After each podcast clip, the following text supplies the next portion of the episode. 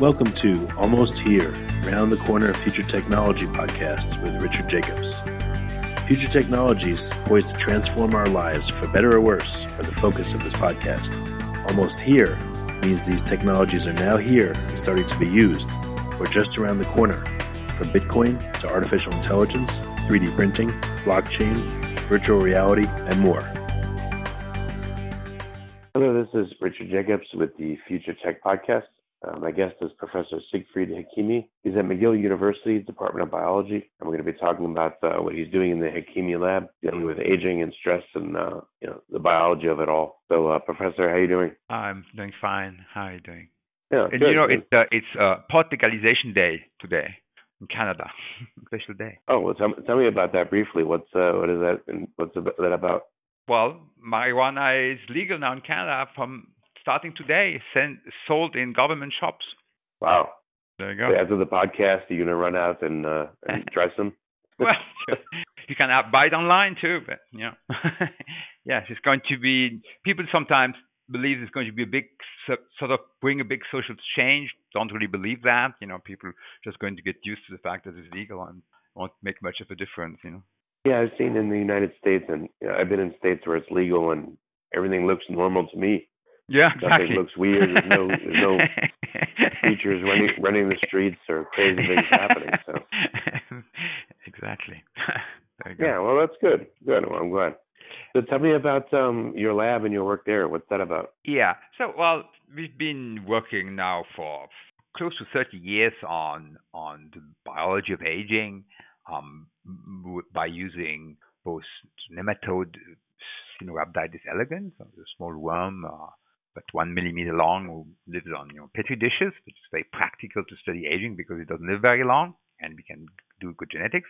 But uh, we also moved into using mice and then uh, using uh, you know human cells and developing drugs. So we try to kind of uh, pass from you know uh, very basic discoveries about aging using genetics to uh, attempt to actually act on aging by drug development.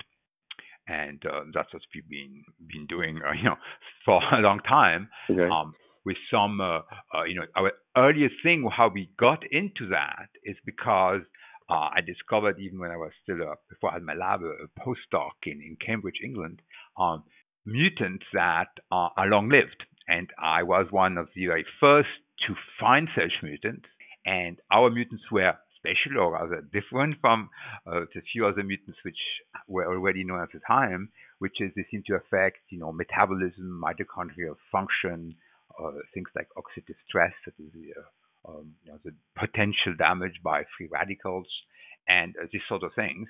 Um, and um, these have remained unique mutants to study this question uh, in aging, and it had allowed us to do something which was unexpected, and I see as one of the one of the, things which was fun to to do some paradigm shifting, some fighting dogma, is that we found that you know so-called reactive oxygen species, or what people sometimes call free radicals, which produce which can produce oxidative stress. Uh, and people very much, if you ask people in the street, believe maybe it's a cause of aging, or many people believe it's the cause of aging. This is why they consume antioxidants, they buy antioxidants. Uh, actually, free radical damage does not cause aging, and almost to the contrary, uh, free radical increases aging because it helps the body to fight uh, aging. And um, that was a very interesting uh, finding, and a lot of our efforts. Uh, now, go ahead. I'm, a little bit confused. So, yeah, free radicals they cause aging, or they help stop aging, or they help stop aging. They, they, you know, people there's the so-called uh, oxidative stress theory of aging, which has been around for a long time, which suggests, which has suggested, still suggests that free radical cause aging, and it's based on a number of not unreasonable ideas. Uh, one of them, for example, is that when you the older an animal or the shorter lived an animal, uh, a species, the more you see elevated level of free radicals. You know, when you get older, you have more free radical generation in your cells. And this has been interpreted, you know, although this is just a correlation, it has been inter- interpreted as being meaning that free radical cause aging. And what I believe we have been convincingly able to show is that no, free radical increase because they're part of a system to recruit defenses against the damage caused by aging. And that's why it's correlated with aging. And we have been able, for example, to show that we can increase free radical generation in our model animal species and prolong the lifespan rather than shorten it. Okay. And we've been able to show something similar for mitochondrial dysfunction. Free radical, one of the places where they're produced is in mitochondria, which produce energy in the cells. And um, people have always always believed that maybe damage to mitochondria from free radicals or from other causes is also causal to aging because of course you need to make energy you need your atp for everything uh, but we've been able to show that clearly the level of damage that you see during aging in mitochondria does not cause aging and even more profound damage does not cause aging and here too there's some indication that maybe lowering energy production, which lowers the rate of all the processes in the cell, might actually help to live longer, to accumulate maybe you know some molecular damage for a longer time. Um, well, how can you show that that uh, free radicals help aging instead well, of? Uh, because well, for example, because if you can uh, take a normal animal, you know, a non-mutant animal, and uh, give them uh, products that increase, you know, drugs that increase free radical, and this makes the animal live longer.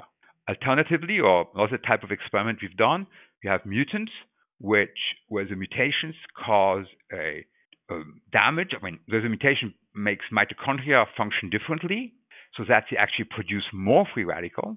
And not only do these mutants, in fact, live longer than normal animals, but when you treat these long-lived mutants with antioxidant, they now live as short than normal animals. So all the, these sort of um, uh, experiments and more well, suggest what that. Do, what do you think is the is the mechanism yeah. by which more free radicals would would help an yeah. animal live longer? Good question.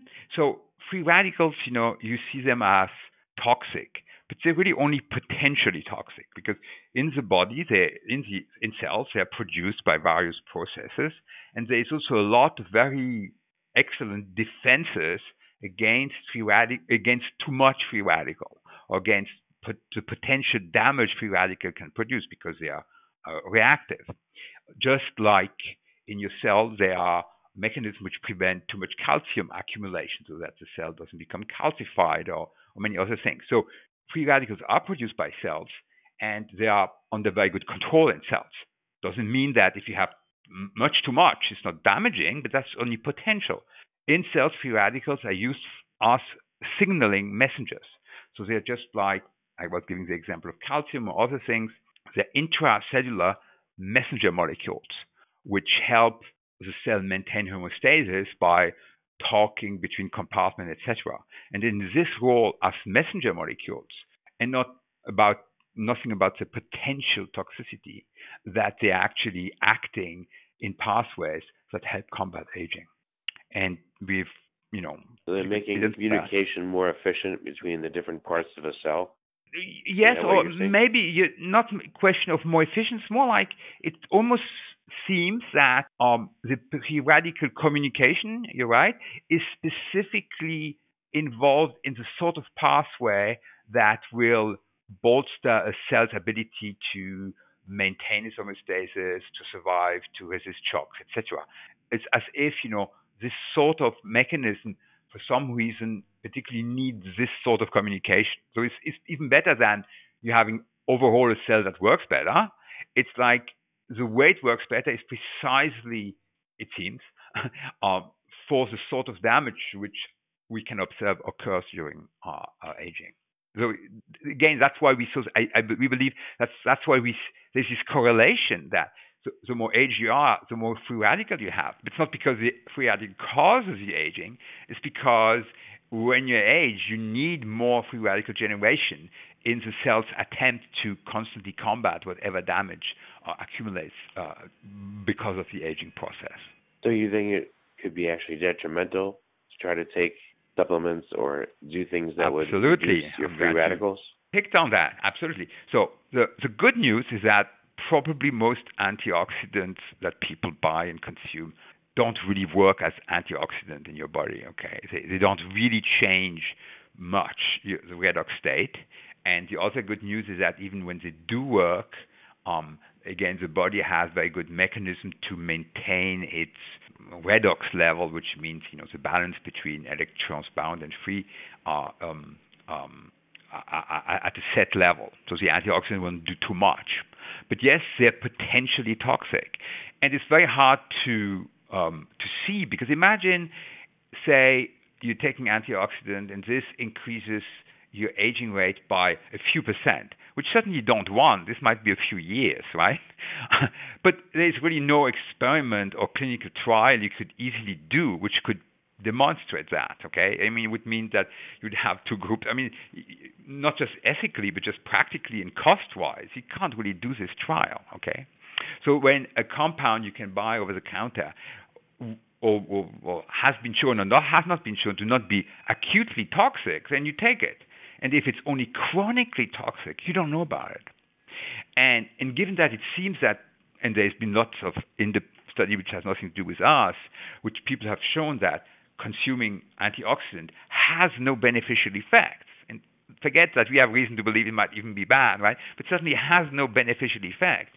Then it's kind of tragic that people spend a lot of money, and we're talking in the developing world, it might be like a sensible fraction of the money they spend for food, you know, on antioxidant because they have been convinced by public opinion and now the industry of antioxidants and whatever and, and nutritional supplements in general that they should do that. That's good for their health. And as far as anybody knows nowadays, it doesn't do anything good and might even do something bad. Yeah, I've seen tons of advertising for years.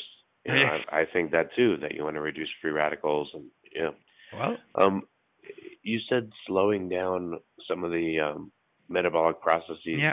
appears to lengthen the life of uh, of various creatures. I've I've learned about calorie restriction right. as a possible mechanism for that. But what other mechanisms could cause Well- machinery to slow down? Right. So calorie restriction, it's not clear that it actually slows anything down.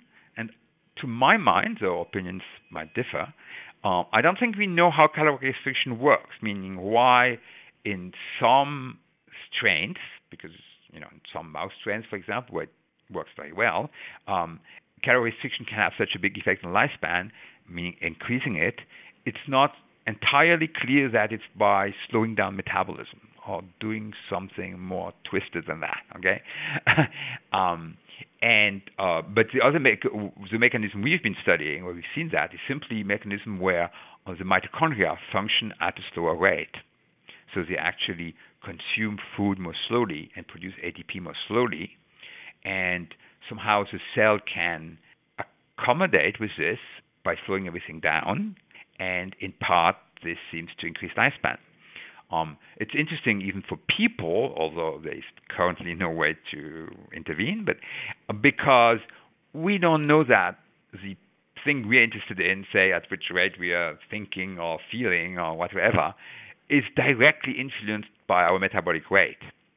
Um, you know, I mean, you know, there are probably big differences of metabolic. There's sufficient differences of metabolic rate between people. Some people have very energetic lives and others less so, and it doesn't seem to change anything to their mental state. So maybe even for people, there is a possibility to slow down their overall metabolism. It might make them slower walking up the stairs, but who cares, you know?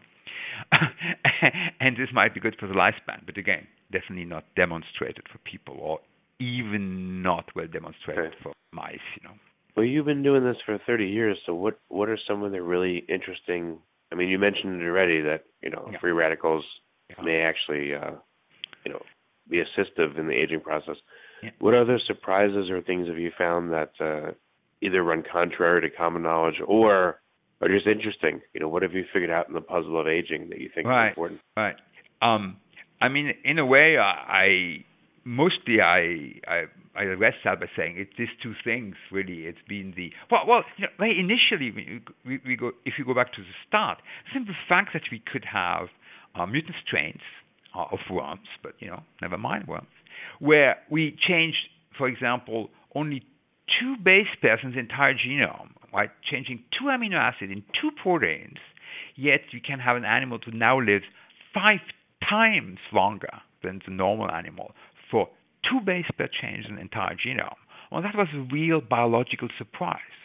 My uh, evolutionary colleagues here at McGill, they teach our papers just for this fact, because people had this notion that aging is the ultimate multifactorial thing, and it was a purely quantitative thing.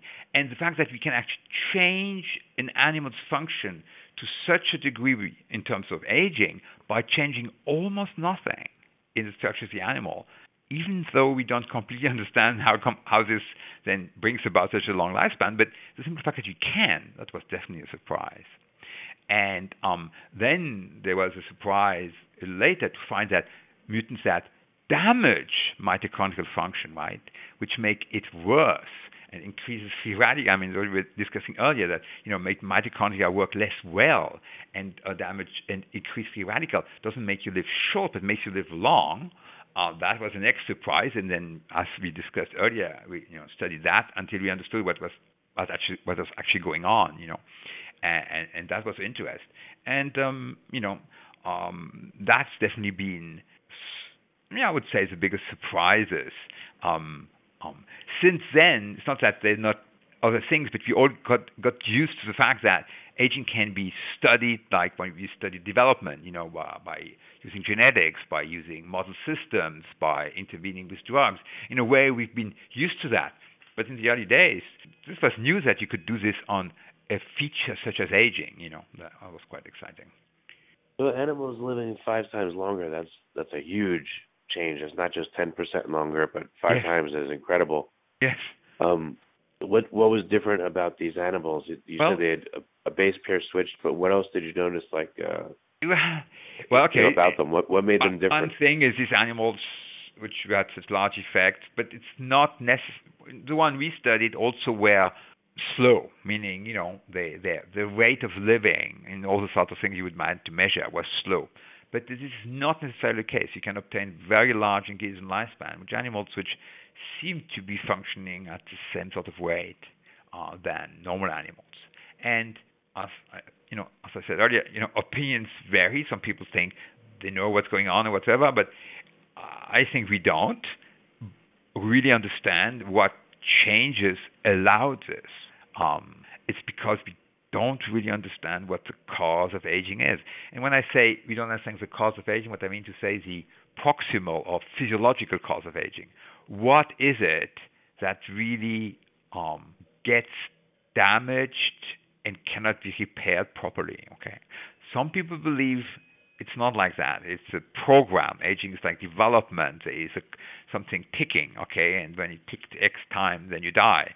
But I think the evidence for this is very weak, and aging still very much looks like an accumulation of damage. The problem here is we don't know what that damage is. And that's one of the reasons people love the oxidative stress theory of aging, because then we had the impression that we knew what the damage is. It's, it's free radical damage, okay? And that's what accumulates, and, and there's more and more damage, and can't all be repaired, and now the thing falls apart. But it's not clear at all that that is the case, and, um, and so we don't know what the damage is to go back to free radical damage, you might have heard of um, your naked mole rats, which are a rodent model of animals which live a very, very long time, and uh, is now has been studied by a number of people, and it's now studied also by Calico Labs, you know, the Google company who works on aging. And naked mole rats are interesting because they, they are the size of mice, but they live 10 times longer than mice, and their um, steady state, the basal level of free radical generation and damage is much higher than mice. Another demonstration or proof that free radicals certainly do not even correlate well with, with aging per se, let alone what role they play. You know. Um, so, but again, but if you look, don't know um, why. Go ahead. If you look longitudinally at a normal animal versus mm-hmm. a mutant animal, have you looked at the the rates of damage over time to the mitochondria, for instance, and have you looked at the condition of cells, yeah, and it, are you able to do a side by side comparison? Uh, it's a good question. It kind of scales. So we we people have looked little of that because it's harder than you think. um, uh, in terms of you know mm, how do I say standardizing everything and having measure you can truly believe. Um, but essentially, for these mutants who live a very long time, we kind of it it sort of scales. It's not like suddenly you're seeing something that never happens at all, right? It just happens at the equivalent time of their lifespan, say at 50% of the lifespan, even if it's a longer lifespan. You see the same level of damage, etc.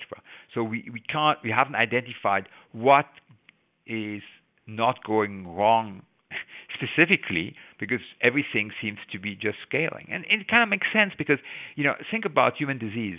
Uh, if you were to, uh, uh, and it's already happening a little bit, right? If you some prevent people of dying from heart disease and cancer, then they live a little bit longer and all die from neurodegenerative diseases.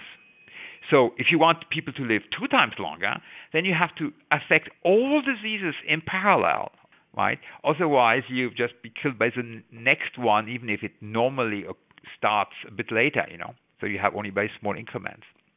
Um, is to obtain a very large increase in lifespan. Therefore, you you need to to really touch the basic mechanism of aging, and this is, seems to what we have done in this mutant, even if we don't know what this basic mechanism is and how come in the mutant. Therefore, it doesn't it allows for longer lifespan. So, um, yeah is a hard question. We don't always have the answer. We most of the yeah. research you do is to create a question, right?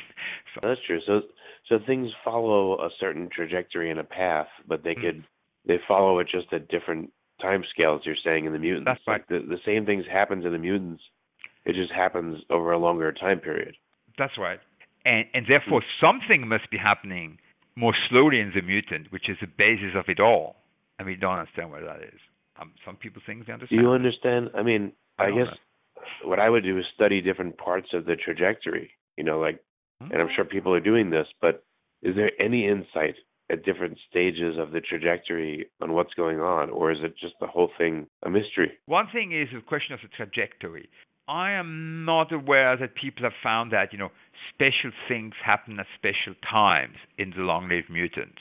Okay, meaning you know it's all to do that you know when they're young there's no damage and then then the damage starts later and so on a little bit but it's not quite clear maybe caloric restrictions a bit like that meaning that um you know it you know the animals stay younger for long and then start start aging at the same rate as normal animals but for the mutants which affect uh, mitochondrial function for example it's more like during the entire lifespan for any interval they have aged less, you know. Um, but this doesn't give you a mechanistic insight of what is it, what it is that's not getting damaged, what forces that actually causal to aging is happening more slowly. There are hypotheses. So, for example, one hypothesis is that it's epigenetic, right? So our cells have very complex regulation to function. Some of them we know and others we don't know. And there's a whole level of feedback mechanism with 18 different, you know, loops which all support each other, um, which allows the cell to function optimally. Okay, and um, and maybe some of these are labile.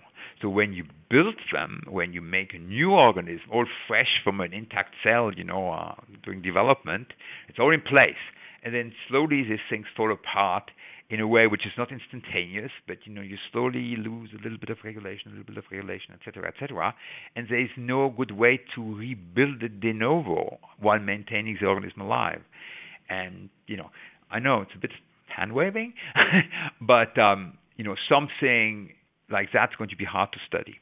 Um, um, every cause of aging is hard to identify because you're always going to have the problem of um, a cause and effect because everything seems to become less well regulated with aging. Therefore, when you find something that's less well regulated and you say this is causal to aging, it might just be a consequence of aging and not a cause. So it's just hard to. So the animals where you did the genetic engineering and switched the base pairs so they live mm-hmm. longer, did you do that uh, when they were embryos, or did you do that when they were already adults? Uh, that doesn't make a difference. So we, it's it's for the whole. No, so these animals, uh, we're talking about viable strains. There's no problem. You know, they they are they are mutants forever, and um, and they produce mutant progeny which live long. You know, everybody lives long. It's not a it's not a development versus adult change thing. But the truth is, it's being said that people, at least for some of these mutants, have tried to turn off or alter the function of the gene only in adults, and it still increases lifespan a lot. So it, it's not purely developmental, you know, developmental setting or something. It's actually something that acts throughout. But again, and that's was true it, also was for increased adult, free radicals. You know, Was it almost an adult animal that you did gene therapy on, or was it an embryo that you did gene therapy on that was born Originally, we didn't do gene therapy. Originally, we just identify mutants which have random mutations, and then you find a mutant which has a certain property, say long life. But the mutation was produced randomly by giving them mutagen. Nowadays, we have CRISPR. Well, that wasn't very exciting development um, in terms of technology. We have CRISPR, we can engineer this mutation. But originally, we just identified mutants which were produced spontaneously, and then went and looked what was the mutation which gave the properties we were looking at.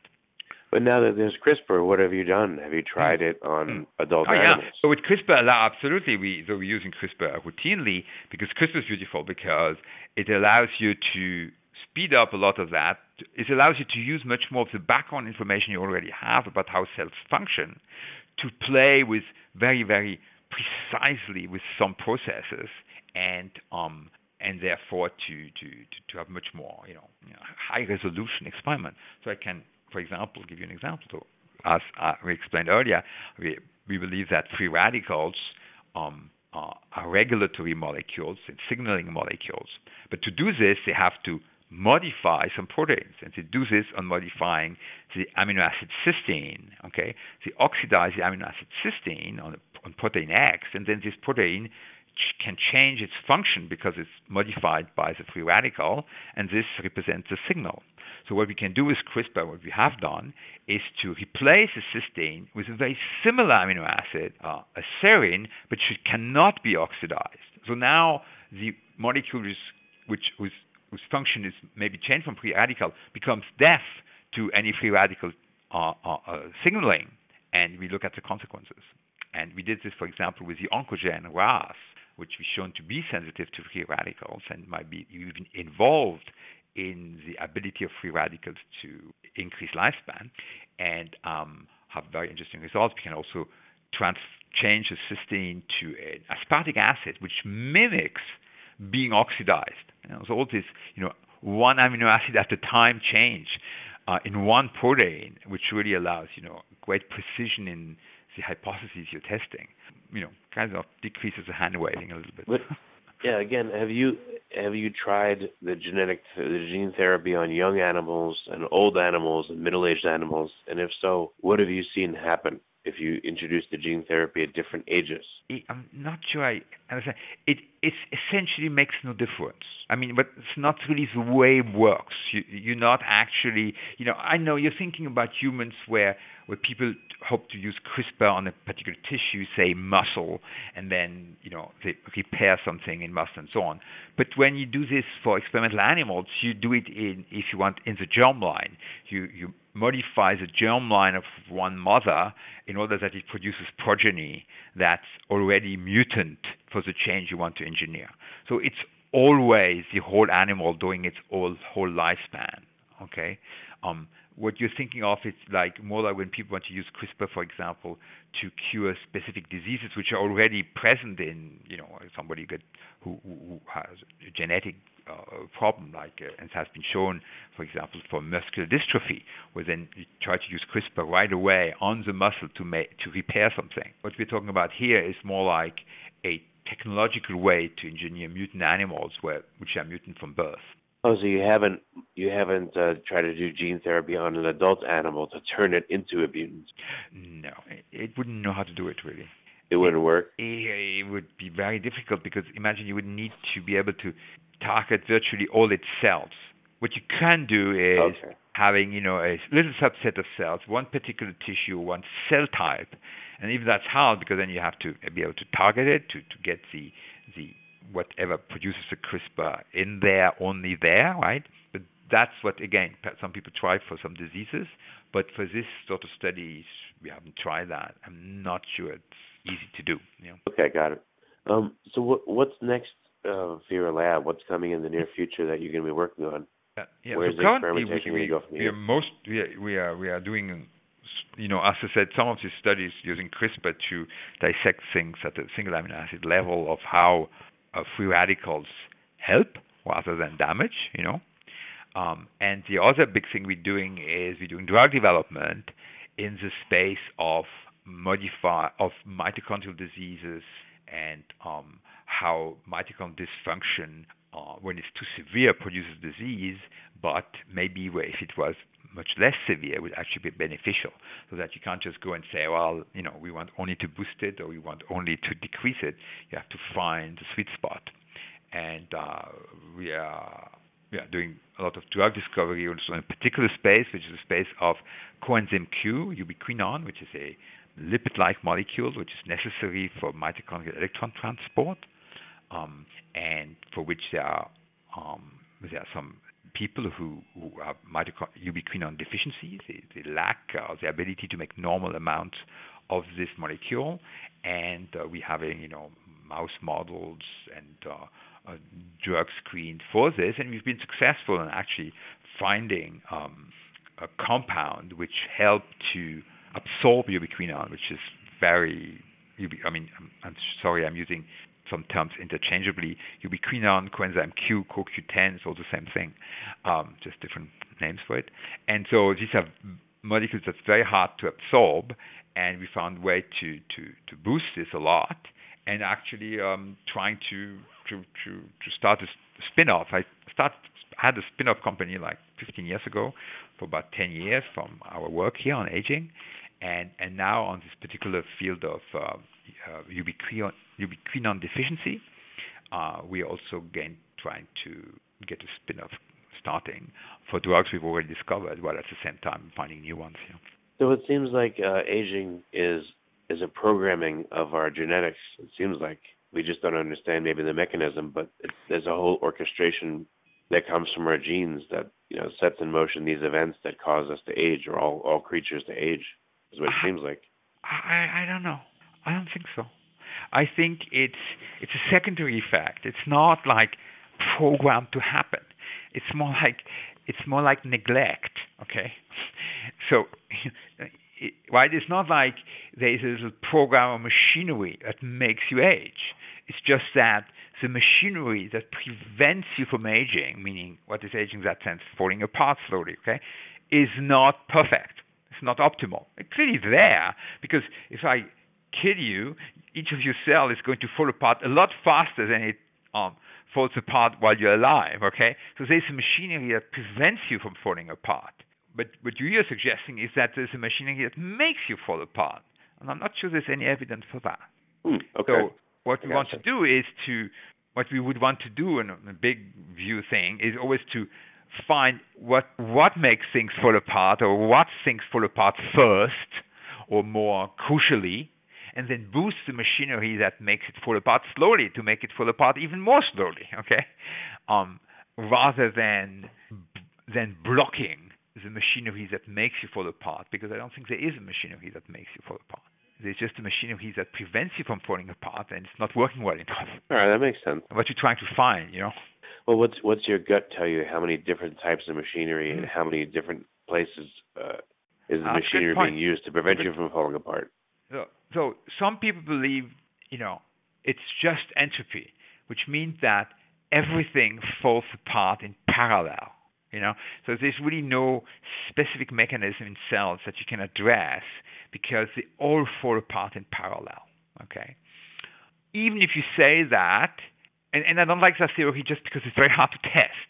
And I think untestable things are not that interesting. Okay? But but nonetheless, even if you say that, then still mitochondria might be the place to act because it's still true that two functions a cell use. I mean, we're starting talking thermodynamics here. Two uh, functions a cell needs uh, energy, and uh, if it's just slowly falling apart by entropy, if you give it less energy and instead can still function but more slowly, it might still allow it to fall apart more slowly by entropy.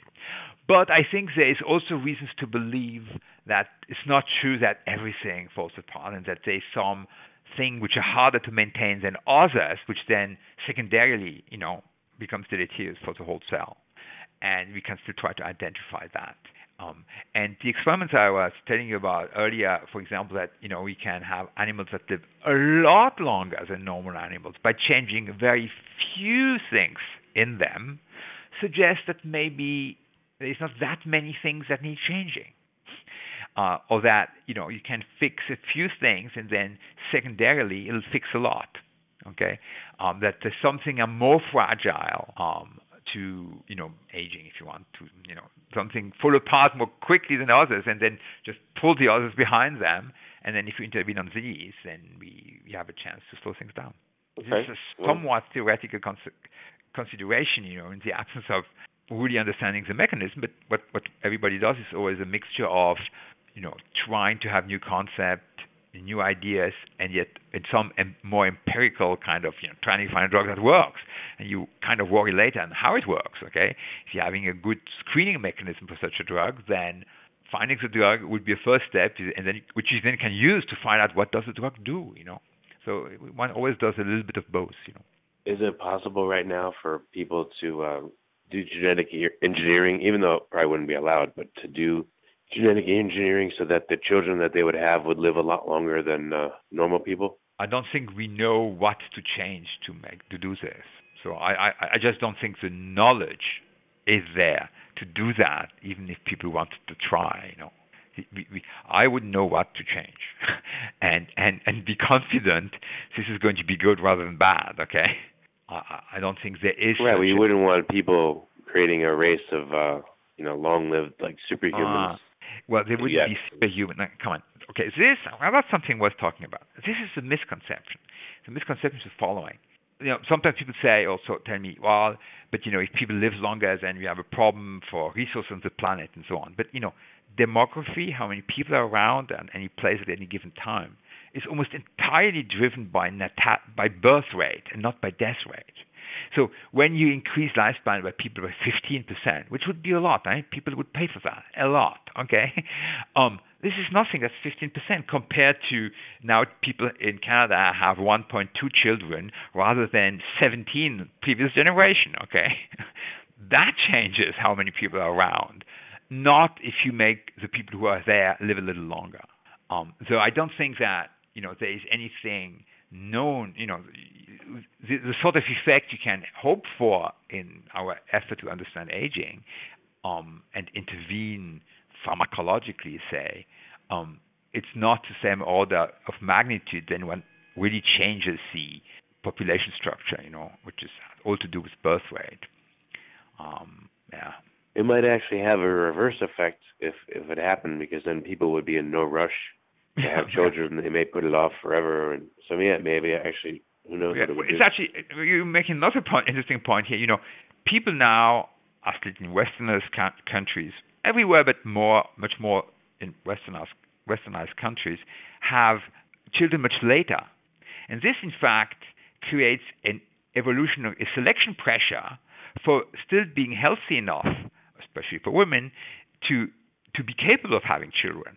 Okay, which means that on the long run, this will make people live longer because only those who are still physiologically young at the age where they have children will have children, or rather, they will have more children.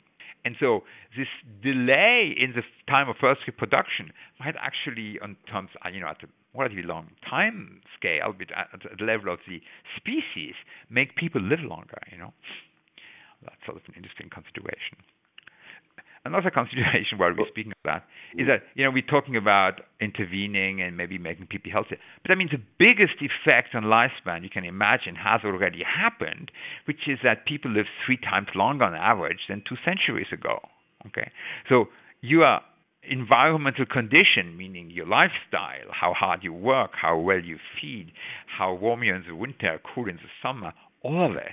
This has a large effect on your lifespan we are living a long time. I mean, I'm 62, and I'm in unbelievably good shape. uh, two centuries ago, I would have terrible, uh, and probably would be dead. Actually, probabilistically, you know. And um, right. this is really how easy my life has been, and still is. I mean, you know, easy being you know, general concept, but all these things which protect us from harm, from physical stress in one form or another, clearly allow us to live long. I mean, and this is a huge effect. This is an effect like the one we discussed earlier. This is a threefold effect. It's huge. And this right, is well, continuing. So in Canada, for example, um, the average lifespan is still increasing linearly and with no appearance of stopping. There you go. And, and how fast a rate does it appear to be increasing? Um, don't know, but uh, because I don't have it on top of my head. But what I see in my head is the, line. It's just a straight line for now. It doesn't seem to be, you know, flattening out. So it's increasing quite a bit, and uh, I think it. If, I don't know. I don't want to give a silly number, but as as I just said, you know, people now life expectancy is above 80. Okay, well, definitely wasn't that. You know, well, I mean, I I'm pretty sure it's like at least 20 or 30 years per century. You know, that's a lot. Mm, okay. Well, very good. I mean, you know, I could ask you questions for a, a long time, but I think we're out of time. Ah, so, what, what's the best way? Um, what's the best way for people to get in touch and to ask questions? Oh, it's email for sure. You Wait, have would my... you be okay to give that email? Yeah, I can give that email. No problem. I mean, uh, it's it's siegfried.hekimi at mcgill.ca. So well, on your site, it's easy to have it. Well, very good. Any any last thoughts before we wrap up? No, not really. I said a lot. so there you go. All right, Professor. Uh, thanks okay. for coming. I really appreciate you being on the podcast. You're welcome. It was fun. Okay. Bye. Good day. You have been listening to Almost Here, Around the Corner Future Technology podcast with Richard Jacobs. Subscribe to this podcast, post a review to discover more future technologies that are poised to transform our lives for better or worse such as Bitcoin, artificial intelligence, 3D printing, blockchain, virtual reality, and more.